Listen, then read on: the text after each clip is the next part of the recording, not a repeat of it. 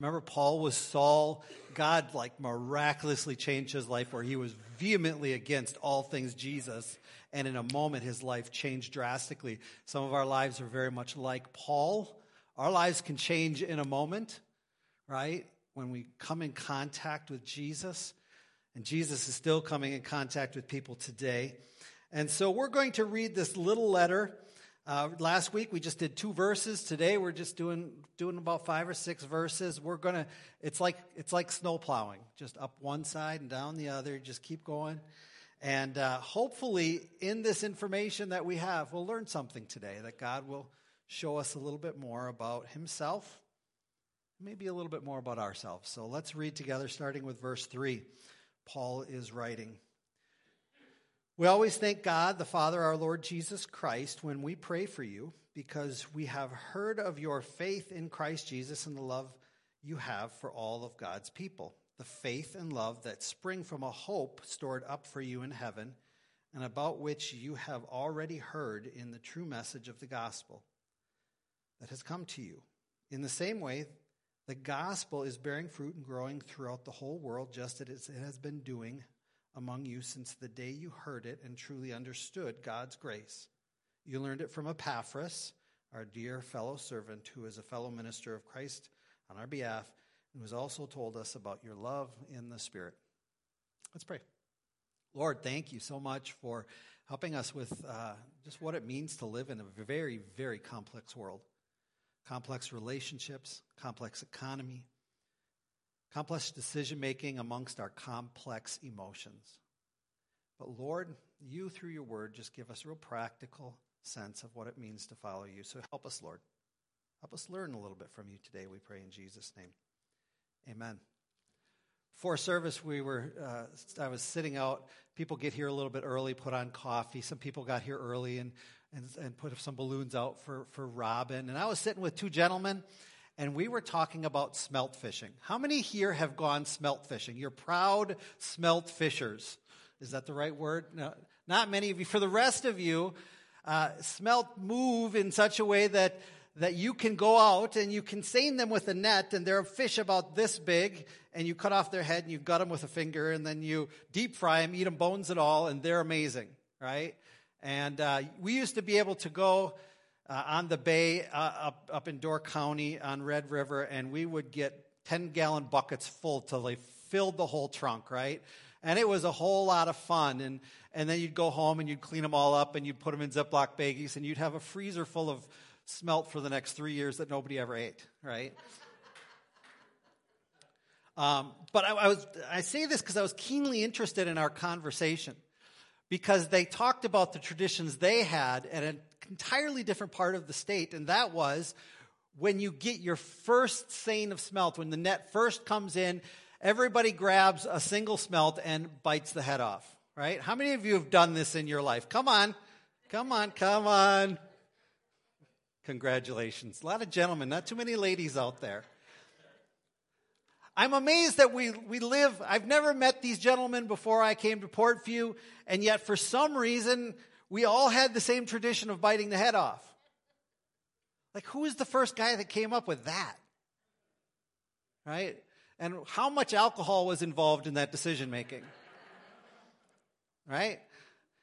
But it, it's so interesting. Actually, we actually convinced one kid when we were smelting for the first time that you not only have to bite it off, but you have to swallow it. He didn't go with us again. But it's interesting how we learn simple, practical patterns of life from each other, and somehow something as, as goofy and rudimentary as biting a head off of a fish uh, trickled its way into so many cultures, so many lives, so many families, so many traditions when it came to smelting. And it's, it's in a lot of fishing cultures. Well, how did that come?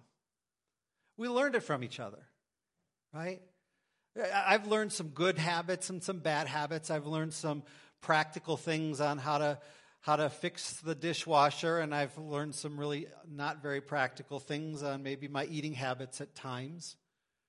Uh, uh we learn the good and the bad from the people around us, and, and a lot from our parents.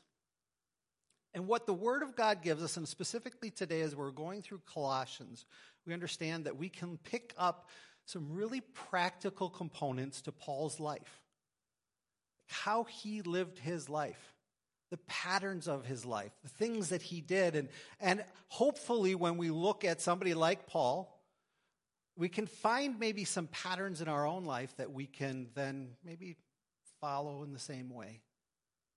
It's amazing how uh, so much of my dad is in me. In fact, so often when I'm driving down the highway and the highway may be 70 miles per hour and I'm doing about 62 as I'm thinking about something, my wife will say, Hey, speed up, Larry, right? Larry's my dad.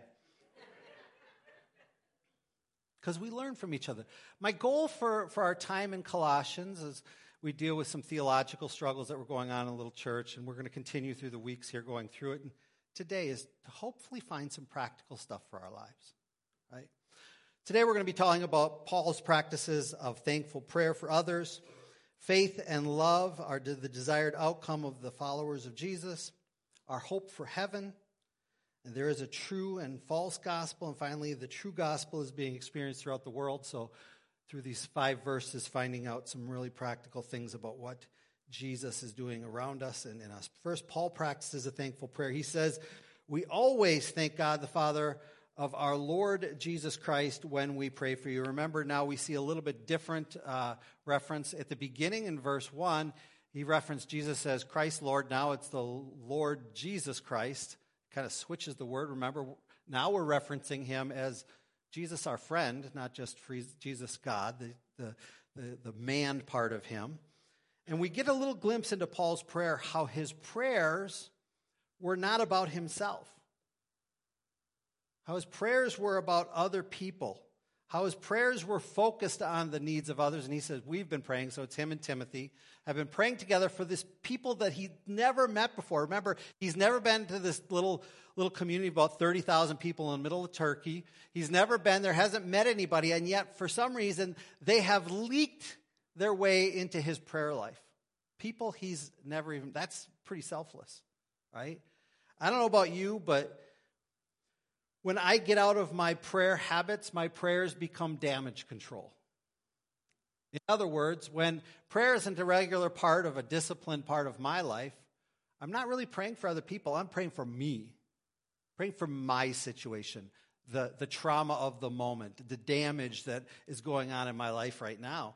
And prayer here, Paul is saying it's meant to be so much more. It's meant to be focusing on God, focusing on others, and then focusing on ourselves. And, and next week, we're going to really dig deep into Paul's prayer life a little bit more.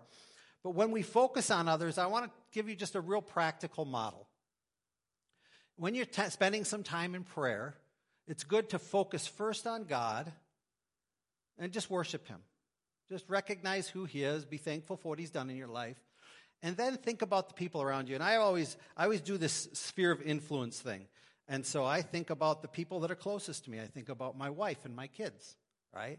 And I kind of pray for them first. And then I kind of pray for my, my, my parents and the in laws and the cousins. I kind of go out there. And then and then I kind of pray for you guys. Now, I, I don't get everybody in on a, a daily basis, I got to say. In fact, I was telling somebody I, I do pray from this side over, right? And the Baxters chose to move today. And uh, it's going to mess me up. Just going to mess me up. But First Timothy, again, Paul writing now to Timothy, he says, I urge then, first of all, that petitions, prayers, intercessions, and thanksgiving be made for all people that's a big stretch of my mind. In other words, boy, just don't just think about yourself. For kings and for all those in authority, yeah, pray for our president, pray for our governor, whether you voted for him or not, that we may live peaceful and quiet lives in all godliness and holiness. This is good, pleases God our Savior.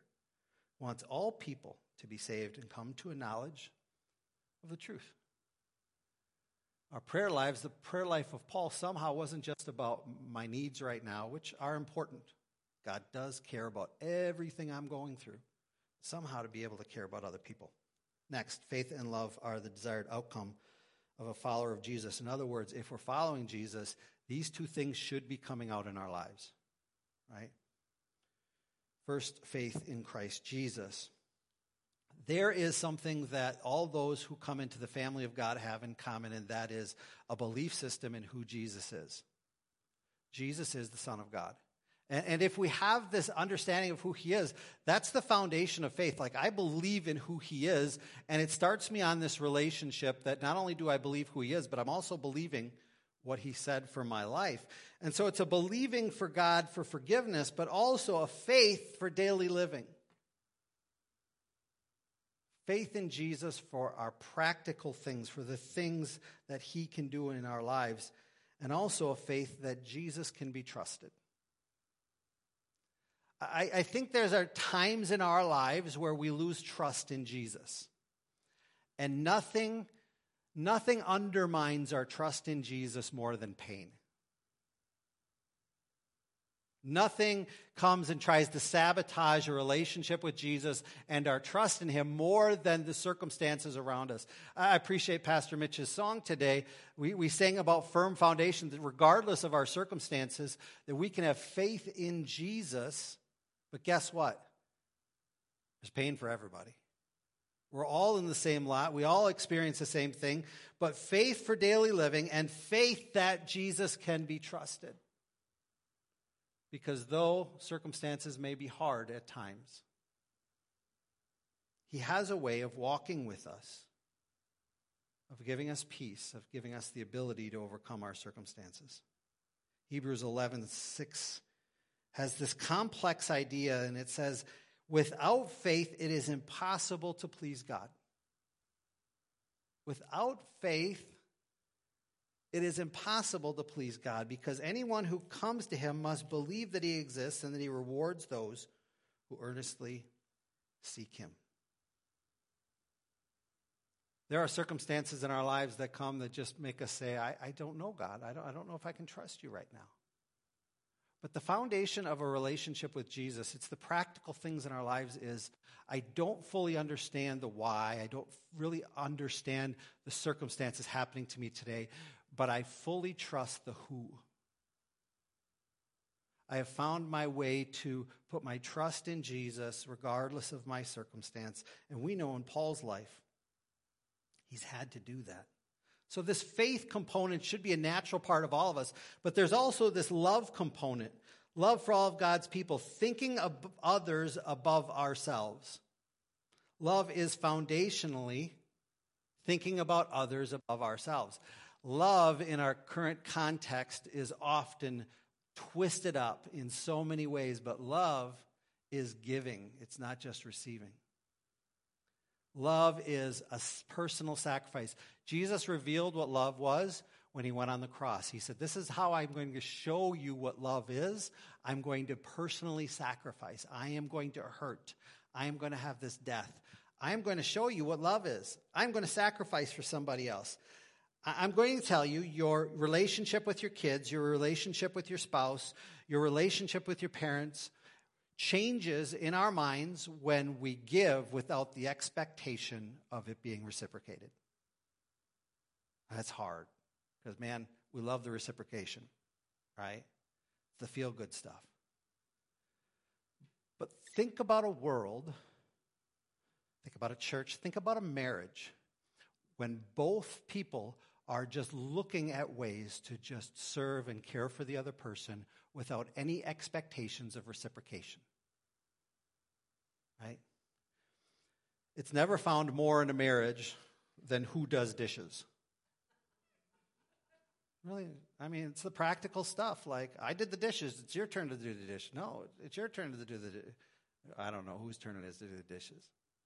The reality is, it's the little practical stuff. Christine says, "Me, yeah." It's the little practical stuff that says, I'm just going to give and I'm going to give and I'm going to give. But what a beautiful thing when two people are saying that and doing that same model. Right? This is the love Jesus modeled and is the character of God. And we must be willing to then, in that love model of serving, be able to see beyond the faults of the other person. Have you guys noticed that the people that are close to you have faults? We do. Some of you might be amazed. Some of you think, I, I don't know anybody with faults. You could be the one with faults.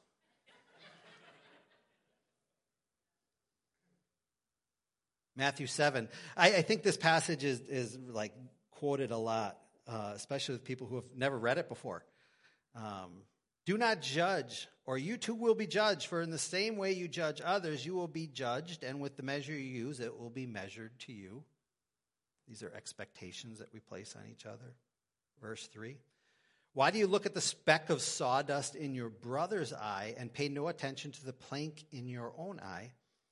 How can you say to your brother, Let me take the speck out of your eye, when all the time there's a plank in your own eye? It sounds like a complicated situation.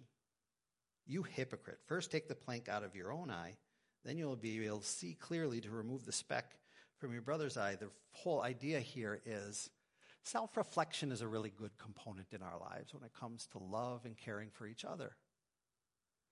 It's about really not worrying about how much do they love me. The question is, how much do I love them? How much do I give? How much do I sacrifice? How much can I offer? And guess what? It's not just with our kids, it's not just with our spouses, it's with God. Love in response to what He's already done for us. So faith and love. And then it kind of brings it all together and says those things can happen because of hope the faith and love that spring from hope stored up for you in heaven. Our hope for heaven brings us a little bit of perspective. There is no greater question to mankind than what happens when we die. Turn on the TV. I would say 75% of all the television shows on TV right now, at some component, have to do with death, right? Watch Law and Order for a minute. It's within the first 30 seconds. Somebody died, right? And the whole time, got to figure out who killed them, right?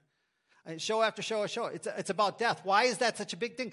Because it seems so, so abrupt, so real, so ending, and so applicable, right?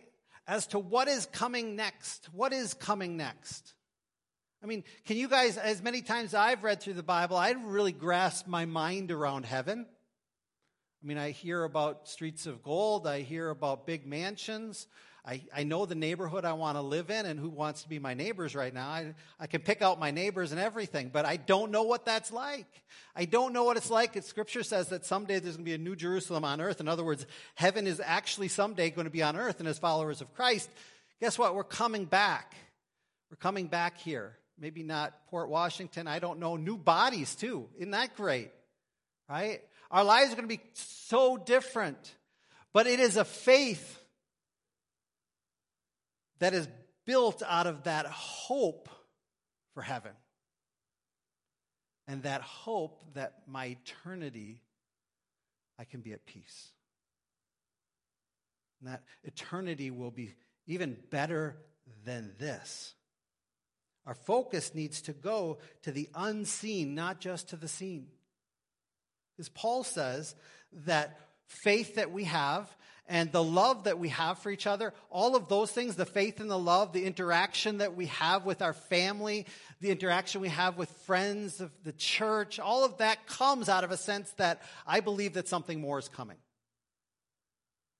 I have a hope beyond the circumstances that someday this body is going to fall away and I'm getting a new one. I'm getting a new body with straight teeth and, and no receding hairline. I'm getting a new body, right? We're all getting new bodies, scripture says. But that's not what we're looking forward to, or maybe a little bit. That's really not what we're looking forward to. What we're really looking forward to, the fact is that there is a peace beyond these circumstances. That there's a day when there's going to be no more crying, no more pain, no more suffering, no more death. And it's important for us to look to that unseen, to expect for eternal life with God and expect for the return of Jesus. I've seen cycles in the church. Those of you who've been around a long time, it seems like we go through like six months or a year, two years, where we all we talk about is Jesus is coming soon. Jesus is coming soon, and then we just don't talk about it for a couple years, and then and then it comes back again. Jesus is coming soon. Usually, it has it like connects with like world wars or like people we don't like in the news. Oh, Jesus is coming soon. I don't know when Jesus is coming. In fact, for 2,000 years, the church has been saying Jesus is coming soon, but an expectancy in our hearts. In fact, there's a theology called the blessed hope that says there's something inside of me that if I, if I keep looking towards the future, it affects me today. If I look to eternity, if I look to heaven, if I look to what's coming beyond and not fear it, not worry, but just have faith in God, that there's peace for today the hope that we have for eternity actually changes the way I live today. I want you to hear that. The hope we have for eternity changes how we live today. If we really think that this is it, then we're here selfishly trying to achieve everything we can, every good feeling, every good moment. We, we, we get really sad when we start getting old because we feel like it's coming to an end. It's not coming to an end. Listen, when I accepted Jesus Christ as my Lord and Savior at 16 years old at my bedside, which I'd heard my whole life about Jesus, but for me, it ter- turned out to be 16 at my bedside where I prayed to Jesus all by myself because our faith is so personal. My eternity started then. Some of you say, whoa, whoa, you're still, you're still very finite. Yeah, this is finite. But my soul, your soul, is eternal. The question is, where is it going afterward? And it's all built on faith. Can I trust God beyond the big questions of life? Can I have hope for the future? And then Paul says, and about which you have already heard in the true message of the gospel that has come to you. There is a true and a false gospel, and this is something that we're going to spend quite a bit of time in through Colossians because it, from what we understand in this letter, it's a primary motivation in Paul's writing to the small church in the middle of Turkey. He's saying, for those of you who found the true message, the true message, the true gospel, gospel means good news, right? For those of you who find the true good news, he was very worried, he was very concerned that people were adding to what it meant to find a new life in Jesus. They were adding to things. Our kid's grandpa Jerry never has any seasoning on anything, salt or pepper. He never uses any sauce. For his french fries, he doesn't use ketchup. Like, who doesn't use ketchup? That's the whole purpose of french fries, I think. His, his words are this I like the taste of food, which we always get a little snicker out of because he'll just eat the steak with nothing on it, just a potato with nothing on it. I like the taste of food. Listen, we add so many things to what it means to be a follower of Jesus. You got to do this, you got to do this, you got to do this. Come and do this, and then you're going to be in good standing. You got to do this, you got to do this. Listen, it is Jesus plus nothing. It is Jesus plus nothing. Let me read for you Romans 5 1. Therefore, since we have been justified through faith, that little part in our lives that trusts in Jesus, we have peace with God through our Lord Jesus Christ. That simple component that if we have trust in faith, that we can believe that we have eternity with Him. That simple. My faith in Jesus transforms everything. But Jesus plus anything else is a false gospel. This sense that you got to somehow earn it, or you've got to be better, or you got to clean yourself up before you come to Jesus, or you got to say the right things, or do the right things, or give enough money, or, or whatever the world or the church tries to add on to it. Because here, the problem was the church was adding on to it. Saying, yeah, but you got to pray it this way, and you got to do it this way, and you got, whoa, whoa, whoa, whoa, whoa. Salvation through faith by grace alone. No additives, no have tos.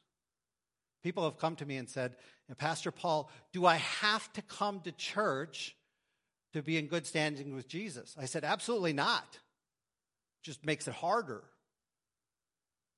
Because we need each other. We need the support of each other. But, yeah, yeah. In fact, a lot of people are online today, right? I don't know. I think it's important we're together, and I don't want to lose that message, but at the heart of it, no.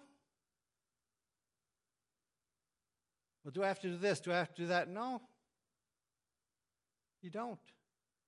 And Jesus, Jesus was making it very simple for us a relationship with Him, faith in Him, making Him Lord. In other words, allowing Him to make decisions for our lives, which then usually drives us to church. Simple faith in the true gospel. And finally, he says this true gospel is being experienced everywhere it is being communicated. I can attest to this. Uh, I've been to a lot of places around the world. I've, I've been able to travel as a result of, of uh, our, our previous position that we had. Uh, I've been to the smallest places that you would never think the gospel has gone, and the gospel's there. And there's little churches all over the world that are meeting just like this today, although in a different time zone, right? I was always laugh at a pastor who says, you know, all these millions of people are meeting in church right now. No, they're not. They're sleeping right now.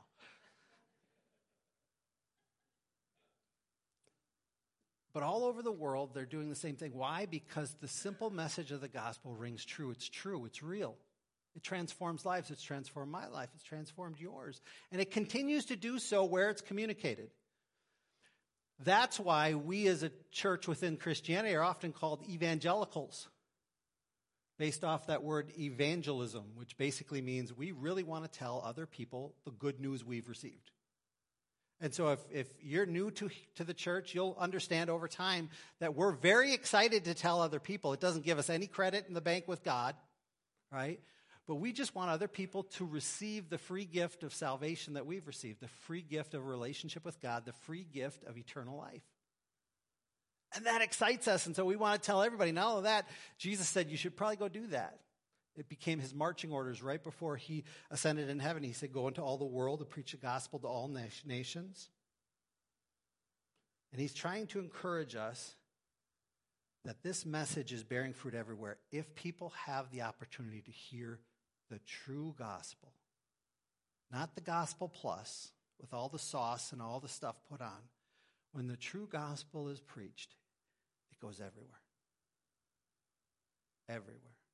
Now, if you go out those doors, you turn around the corner, you'll see a wall full of plaques, and those are individuals that we support to go to the places that you and I can't go. Right? It's supported through a ministry we call Kingdom Builders here. So many of you give to Kingdom Builders so we can send people to these complex places that have not had access to the simple message of Jesus. Do you know that today there are 8 billion people in the world? I can tell you that it was just maybe five, six years ago I was preaching and I said 7 billion. Now I'm saying 8 billion people in the world right now, and 3.4 billion have not even heard the name of Jesus.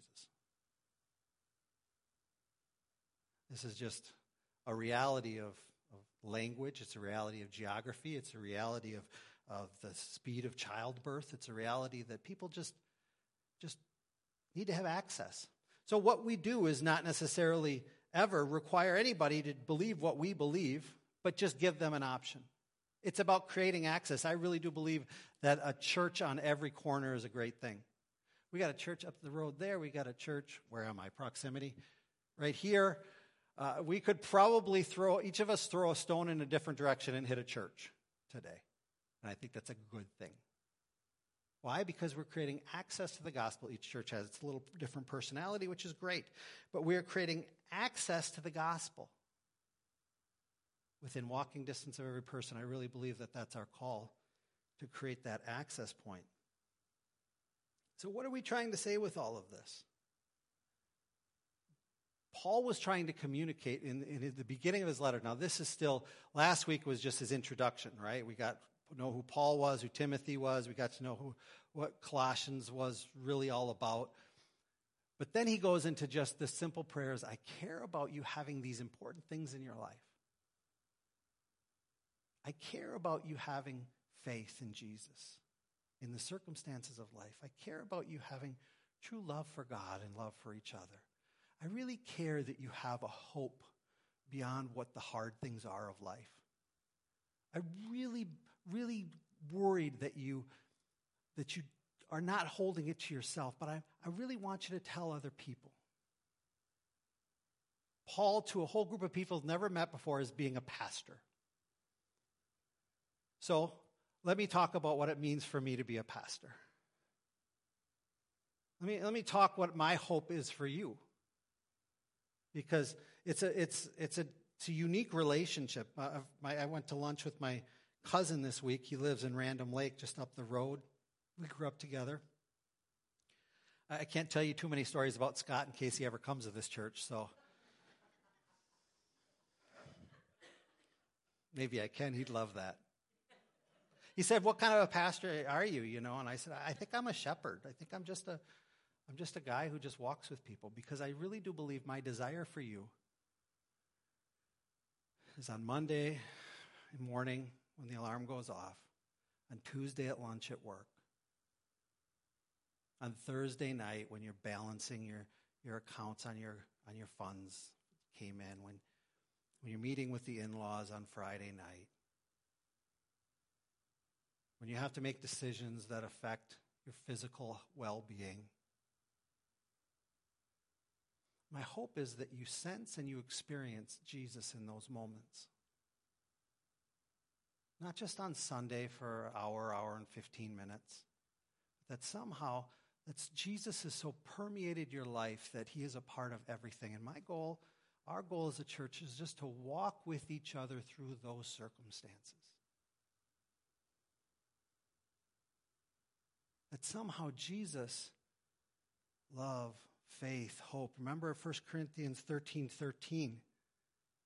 Paul says these are the most important things. Love is the most important of the three, but faith, hope, and love are the most important things in your life